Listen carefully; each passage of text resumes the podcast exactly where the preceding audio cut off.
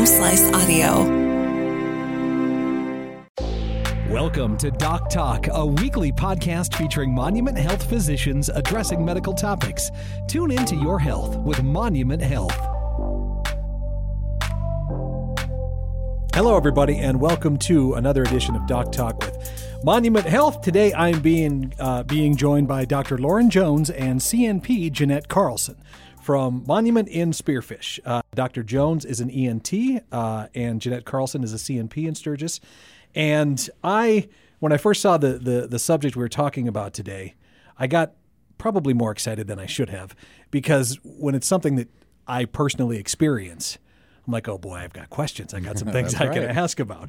Uh, so let's let's let's just get started first, uh, Dr. Jones. Your background. You said you were born and raised in Spearfish. Yeah, born and raised in Spearfish. Graduated there in 91 went off to i was in the air force for quite some time Oh, excellent. doing this job for the air force and then uh, when my commitment was up we uh, got a job back home So what uh, what kind of led you into this field? What, what why why did you pick it? well uh, my third year medical school rotation in ent was sort of by accident because i didn't get my preferences in soon enough and i just liked the people liked the patients liked the diseases that we treated and Okay, uh, Jeanette, what about you? How did you? Uh, you're from Sturgis, I believe, correct? Yep, oh, graduated excellent. from Sturgis. I've lived in the area my whole life. Uh, currently live in Spearfish with my family now. Mm-hmm. Um, I was a hospital nurse for nine years.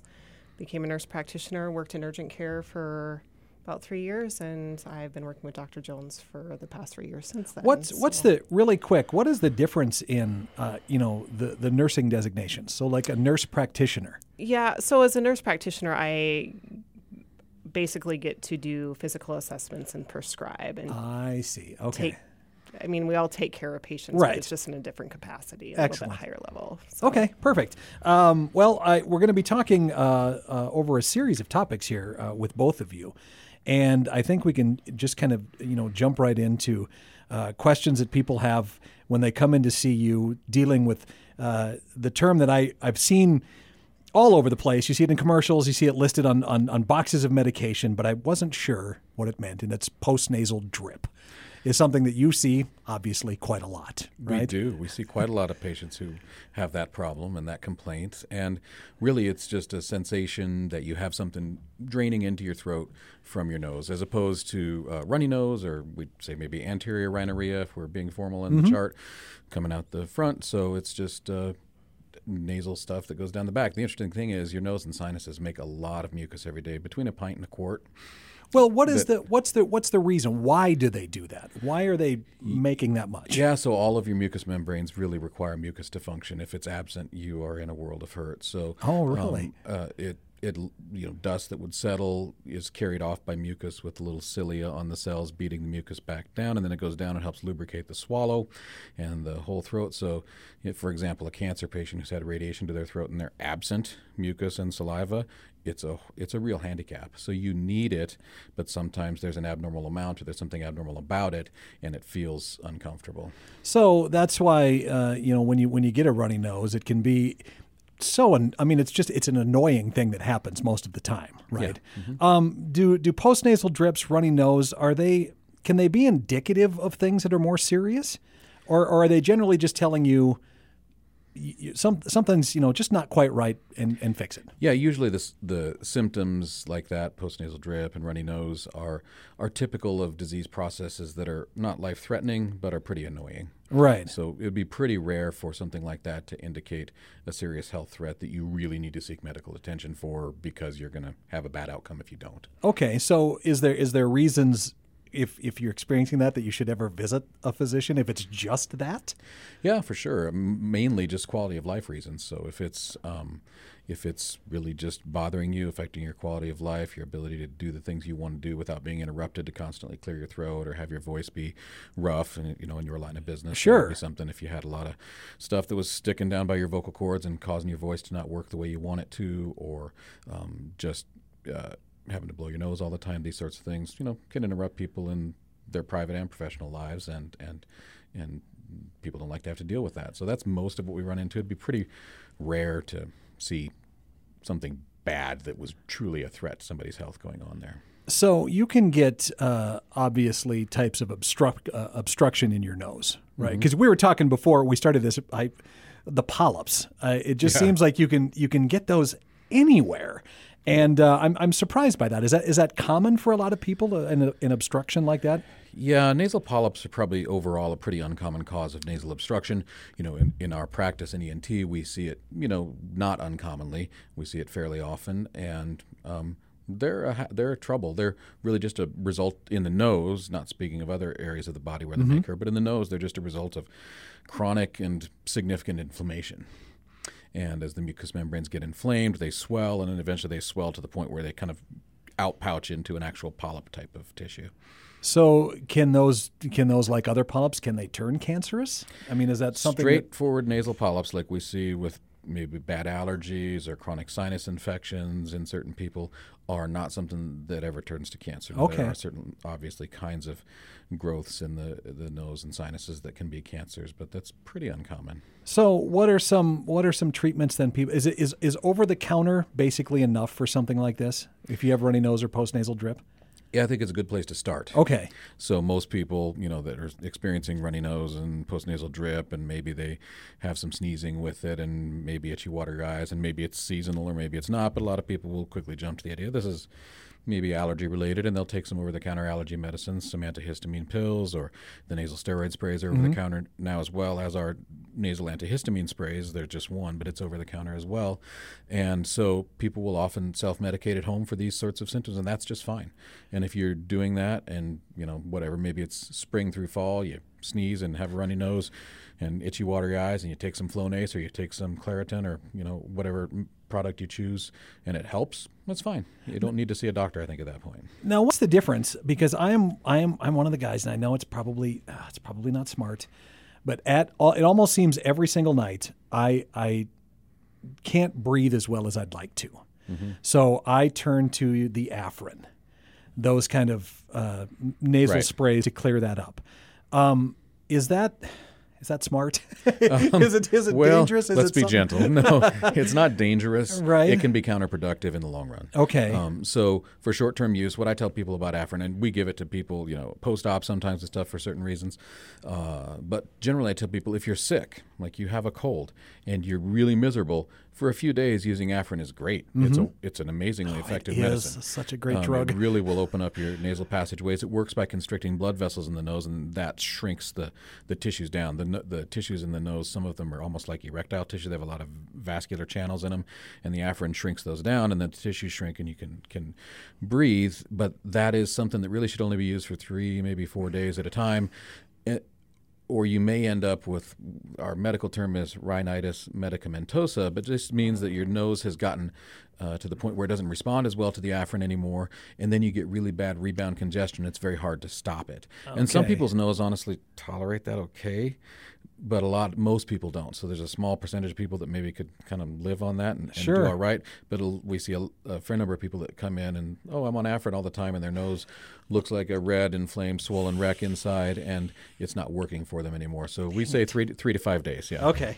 So, well, what's the difference then between that and you mentioned the, the nasal steroids that you can take, uh, like Flonase and stuff? Yeah. It- you don't. I know I've used that in the past. You'll squirt it up your nose, and you don't feel that, Right. you know, that Afrin relief. So, what is that doing over the long run? Yeah, and it, the long run is key. So Okay. nasal steroids, whether it's you know Flonase, Nasacort, Nasonex, any of them, they're all functionally very similar. Um, they are steroids, so they are broad spectrum anti-inflammatories, and so they treat underlying inflammation and decrease those inflammatory signals that are causing tissues to swell and that's how you get some relief with them. But they don't work immediately.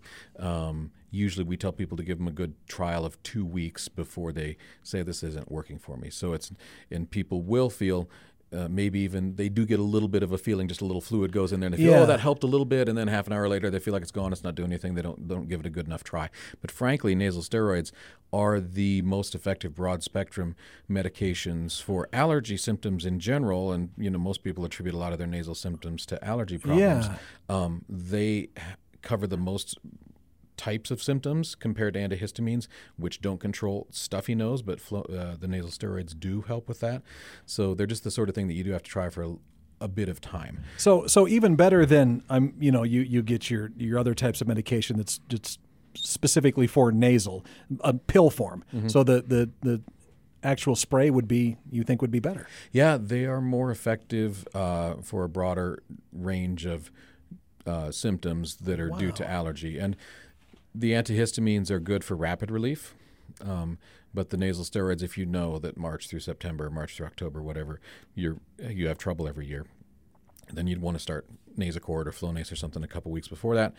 Stick on it the whole time. Use your antihistamine pill as a backup potentially, or you can even add an antihistamine nose spray. The um, Astelin is the the the. Oh, I didn't even know there was such a thing. I didn't know that that existed. Uh, an antihistamine nose spray. Yeah, it's been around for quite a number of years, maybe 20 years, but it's been over the counter for the last year or two. Okay. And uh, what's the over the counter name? Is it Astepro? Is that the over the counter name that's available? All right. Um, so yeah, there's there's a lot of good options in over the counter medicine, but the the key with the nasal steroids is to give them some time to work.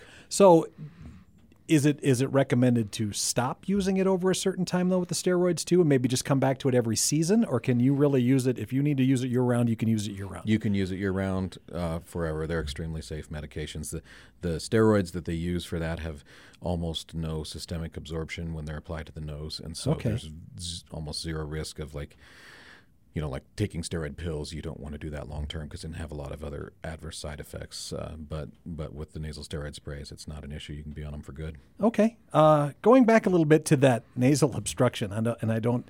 This is just popping into my mind because uh, I, you know, I like to think of the weirdest things you've probably come across uh, as far as obstructions go. Has there been something that you've just you've just had to laugh when you've when someone's come in and you're like, oh, good lord, how did that get there? There have been a couple. Um, the two that really come to mind I was working at an Army hospital in San Antonio, and there was a young woman who had come to the U.S. from Central America recently and um, was complaining of bright green nasal discharge and nasal blockage. And I looked in her nose, and there was uh, this thing coated in bright green pus inside her nose. And I pulled it out, and it was a rock. And she said she had been in a landslide a couple of years before that. And so that had been in there a couple of years. how can people live? Wouldn't you feel that? Wouldn't you know that that's in there?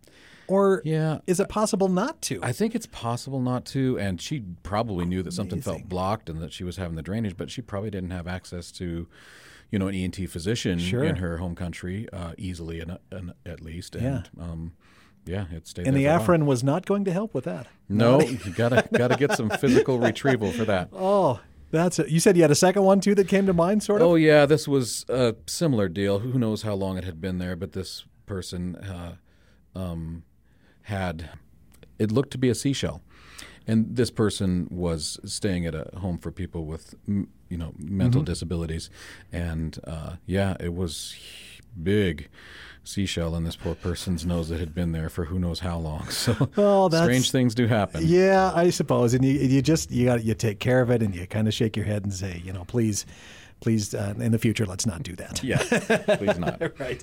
Uh, well, this uh, it's been fun talking to you, Dr. Jones, about this uh, ear, nose, and throat uh, from Spearfish, talking about postnasal drip and runny noses, and really, um, you know, they're they're not super serious. If you feel the need to see a doctor, though. You know, I mean, you're not going to say, "Don't come see me if you have a No, runny absolutely. nose." For sure. We treat lots of it. If Yeah. people are having symptoms that are not responding to over the counter medicines, they may have the wrong diagnosis. It may not be allergies, it may be something else. Or uh, there's several other things we commonly see that cause a sense of postnasal drip, whether it's a different kind of rhinitis called vasomotor rhinitis or non allergic rhinitis, or acid reflux, frankly, can cause a lot of postnasal drip sensation. It doesn't cause actual postnasal drip, but it Right. causes you to feel like you're having postnasal drip. And so we treat a lot of that as well. So if you're just having something that's not responding to your typical over the counter stuff and it's bothering you enough to, to go see the doc, then by all means come see us. We'll do some exams and testing and, uh, and find the right way to treat it. Excellent. Thank you very much, Dr. Jones, for talking with me and uh, Jeanette as well. And I know that we are going to visit with you guys again uh, here and uh, and cover some more of these topics. I'm excited to get into uh, the the sleep apnea and the snoring, of course, and allergies. That's going to be a big one too. So thank you guys both so much. You're very welcome. Thank you.